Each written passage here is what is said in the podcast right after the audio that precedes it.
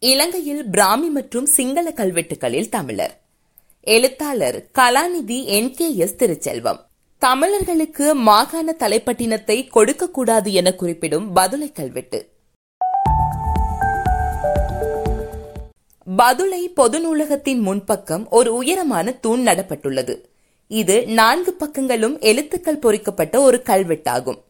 இதன் மேல் பகுதியில் சிறிய கூரை போடப்பட்டு பாதுகாப்பாக வைக்கப்பட்டுள்ளது.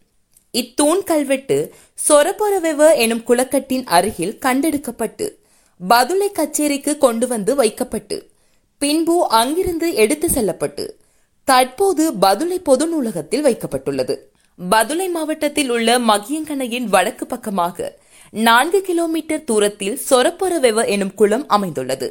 இது பொது ஆண்டுக்கு முன் நூற்று நாற்பதாம் ஆண்டளவில் துட்டகை முனு மன்னனின் ஆட்சி காலத்தில் அவனது தம்பியான சத்தாதீசனால் கட்டப்பட்டதாக குறிப்புகள் கூறுகின்றன. மேலும் துட்டகை முனுவின் படைத்தளபதிகளில் ஒருவரான புலத்தா என்பவனால் இக்குளம் கட்டப்பட்டதாகவும் கர்ண பரம்பரையாக கூறப்படுகிறது. பதுளை பிரதேசத்தின் உதவி கவர்னராக பணிபுரிந்த ஜோன் வெள்ளி என்பவர் ஆயிரத்து எண்ணூற்று ஐம்பத்தி ஏழாம் ஆண்டு சொரபொரவெவ குளத்தின் அருகிலுள்ள காட்டுப்பகுதியில் கல்வெட்டு பொறிக்கப்பட்ட இத்தூணை கண்டார். பதினோரு அடி எட்டு அங்குல உயரமும் ஒன்பதுக்கு பத்து புள்ளி ஐந்து அங்குல சதுர வடிவமும் கொண்ட இத்தூணில் எட்டு அடி ஐந்து அங்குலம் உயரம் வரை நான்கு பக்கங்களிலும் எழுத்துக்கள் பொறிக்கப்பட்டுள்ளன. ஆயிரத்து எண்ணூற்று எழுபதாம் ஆண்டு ஆங்கிலேயர் காலத்தில் சொரபொர வெவ குளத்தை புனரமைப்பு செய்தபோது இக்கல்வெட்டு பதுளை கச்சேரிக்கு எடுத்து செல்லப்பட்டு அங்கு பாதுகாப்பாக வைக்கப்பட்டது. ஐம்பது வருடங்களுக்கு மேலாக இக்கல்வெட்டு பற்றிய விவரங்கள் எதுவும் அறியப்படவில்லை. ஆயிரத்து தொள்ளாயிரத்து இருபதாம் ஆண்டு எச் டபிள்யூ கொர்டிங்டன் எனும் ஆங்கிலேய அதிகாரி பதுளை பிரதேசத்தின் அரசாங்க அதிபராக பணியாற்றிய போது இக்கல்வெட்டு படியெடுக்கப்பட்டு அதன் விவரங்கள் வாசிக்கப்பட்டன. இத்தூணில் மொத்தமாக இருநூற்று மூன்று வரிகளில் கல்வெட்டு பொறிக்கப்பட்டிருந்தது.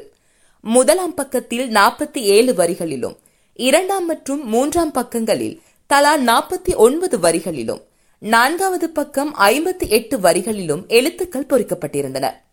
பொது ஆண்டு தொள்ளாயிரத்து நாற்பத்தி ஆறு தொடக்கம் தொள்ளாயிரத்து ஐம்பத்தி நான்கு வரையான காலப்பகுதியில் நான்காம் உதயன் எனும் மன்னன் காலத்தில் இக்கல்வெட்டு பொறிக்கப்பட்டதாக வரலாற்று குறிப்புகள் கூறுகின்றன.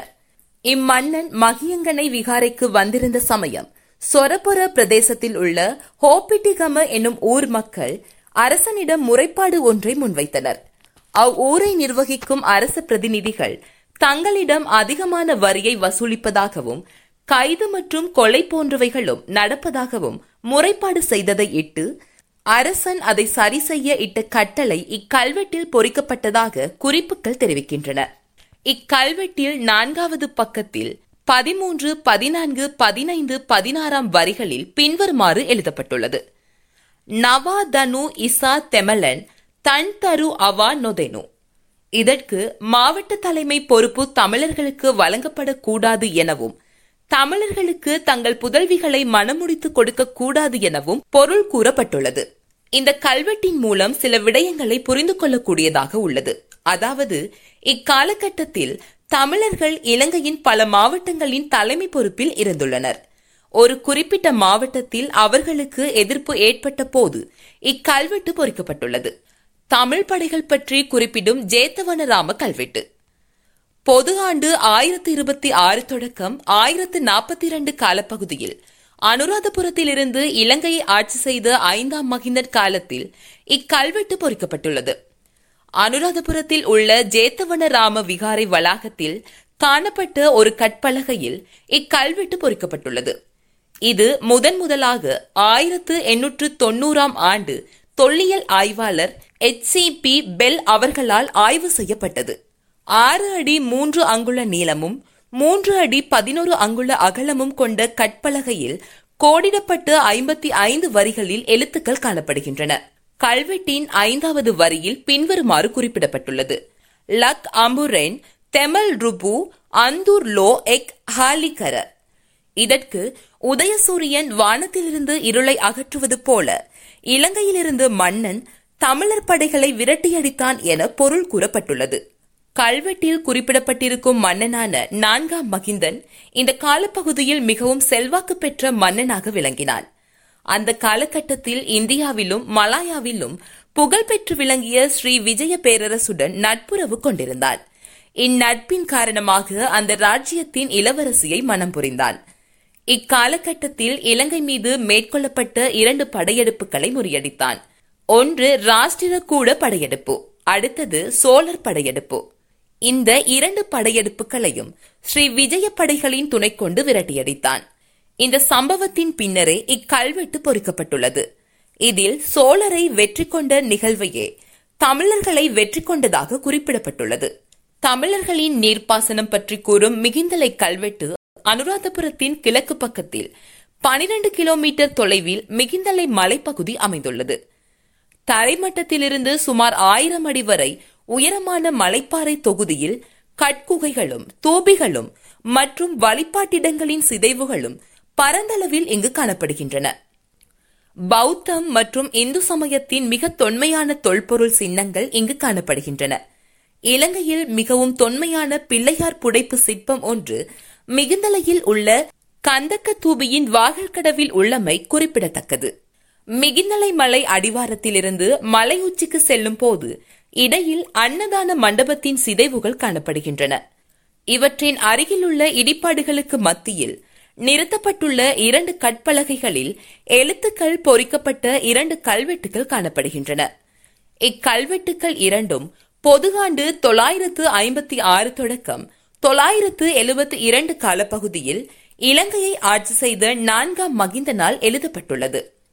இரண்டு கல்வெட்டுகளிலும் தலா ஐம்பத்தி எட்டு வரிகளில் எழுத்துக்கள் பொறிக்கப்பட்டுள்ளன. ஒவ்வொரு வரியிலும் மூன்று அடி ஏழு அங்குள்ள நீளத்தில் எழுத்துக்கள் காணப்படுகின்றன. இக்கல்வெட்டுக்கள் ஆரம்பத்தில் எட்வர்ட் முல்லர் மற்றும் குணசேகர முதலியார் ஆகியோரால் பிரதி செய்யப்பட்டு தொல்லியல் ஆணையாளர் எச். சி. பி. பெல் அவர்களால் நன்கு பரிசீலிக்கப்பட்டு பதிவு செய்யப்பட்டுள்ளது. கல்வெட்டில் இங்குள்ள விகாரிகளை பராமரிப்பது தொடர்பான சட்டத்திட்டங்கள் மற்றும் இங்குள்ள குளத்திலிருந்து பெறப்படும் நீர் விகாரைகளுக்கு பயன்படுத்தப்படும் விதிமுறைகள் போன்ற விபரங்கள் கூறப்பட்டுள்ளன.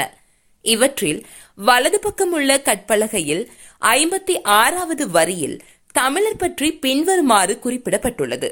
கனவெவத்திய வன்தாக் தன்ஹி பெறத்தமிழ் கல பெறசிரித்திய பெதுன்மே வெகரத் மே கத்த யுத்து இசாமே வெரரஹி இதன் பொருள் கனாவெவ எனும் குளத்திலிருந்து வழங்கப்படும் நீர் அத் வெஹர எனும் விகாரைக்கு மட்டுமே பயன்படுத்தப்பட வேண்டும் எனவும் பண்டைய பழக்க வழக்கங்களின்படி முன்பு தமிழர் ஆட்சி செய்த காலத்தில் இது நடைமுறையில் இருந்தது எனவும் எழுதப்பட்டுள்ளது.